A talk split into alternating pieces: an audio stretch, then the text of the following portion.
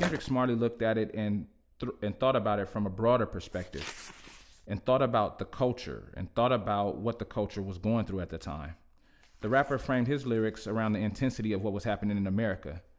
I remember hitting P on the text like, "Man, I got the lyrics." He told Ruben for GQ, and typing the lyrics to him, he's like, "That's it." The lyrics were influenced by the severe poverty he saw in South Africa. Damn. So this is interesting, man. Like how like the South Africa trip kind of continuously factors into the making of um of to pimp, you know. Um and one of the things that I guess I can appreciate like about about what what Moore is doing here is really sort of like drawing that connection between uh, South Africa and uh, To Pimp a Butterfly. That's kind of that's kind of dope. It's a theme that kind of gets introduced early on, like like this is just something Kendrick did, like this pilgrimage. And I mean, we don't really get a whole lot more of that from from him at this point. I mean, you know, a whole lot more on that, but sort of like the more we kind of see Kendrick becoming invested in the project of To Pimp a Butterfly, like that South Africa trip kind of gains in prominence each time it's like iterated. So, you know, I kind of I kind of like what uh, what Moore is doing there. The song Alright and To Pimp a Butterfly changed the vibration.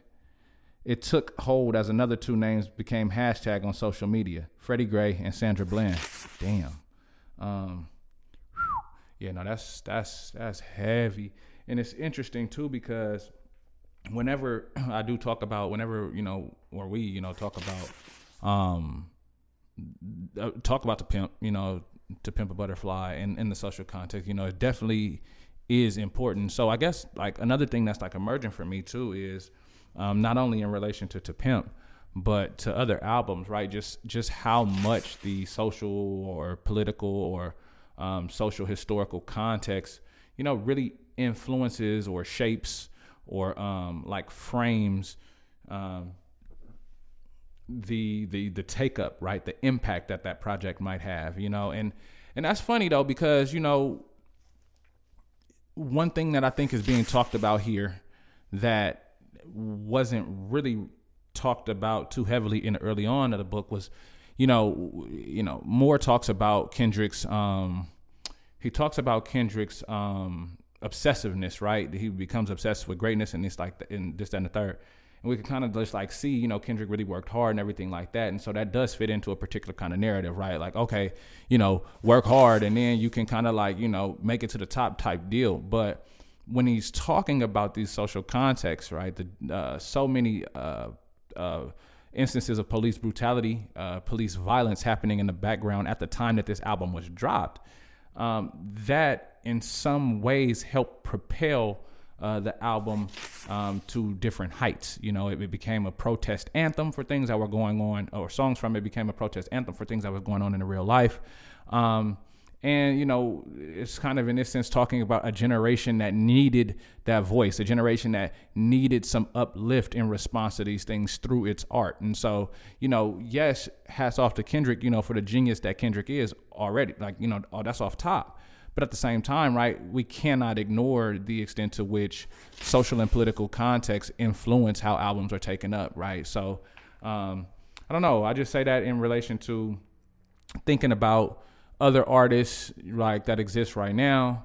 Um, and some really dope projects that don't necessarily get as much, you know, shine as they should. I mean, I have this conversation with homies um, all the time about, you know, Chance the Rapper's um, uh, acid rap. You know what I'm saying? That project for the cult followers, you know what I'm saying, is is definitely a project that it does not go ignored. But like I think on like the mainstream scale, like that project is is grossly underrated. Like um, but I mean it could be in this instance, I guess, like um chance not necessarily getting that same kind of social political or social historical boost. So In a self recorded cell phone video made public four years later, Bland and State Trooper Brian Encina were seen having a tense exchange on the side of the road as the officer, holding a stun gun, threatened to tag her if she didn't get out of her vehicle. Bland's death was ruled a suicide, which raised immediate questions from activists who already distrusted law enforcement and figured they were lying about the circumstances of her passing. Though Encina was indicted on a charge of perjury, the charge was dismissed after he agreed to never again work in law enforcement. Bland had been outspoken about police brutality and racial injustice, and up until 2019, the public was made to believe that the officer feared for his life, and that's why he threatened her with a taser. Bro, okay. Okay. Okay, okay. It's one thing, right, to like, you know, have this narrative of cops fearing for their lives and, and, and things like this, right? But um like especially when we're talking about black bodies, black bodies who have been younger, black bodies who have been smaller, black bodies who have uh, just you know in so many other contexts, it'd be very questionable to see how these black bodies could instill fear in anyone, right? And so here though, right, we see the intersection like of of sort of black black womanhood in a sense, right? Like it's so interesting how um, like the narrative of aggression, right? The, the, the narrative of you know uh, ABW, right? Angry black woman, and all of this stuff kind of contributes to these controlling images of black women that, in a lot of ways, become responsible for whatever said fear you know these cops are like saying that they have, right? And so we talk a lot about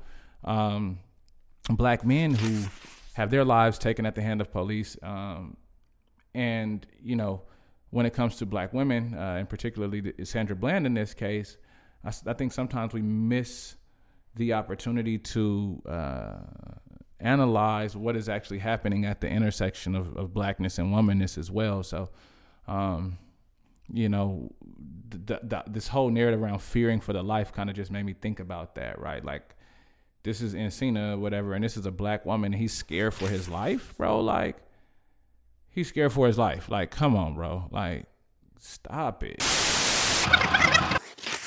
But the Cleveland demonstration was a flashpoint for the movement overall, and it now had an anthem tying it together.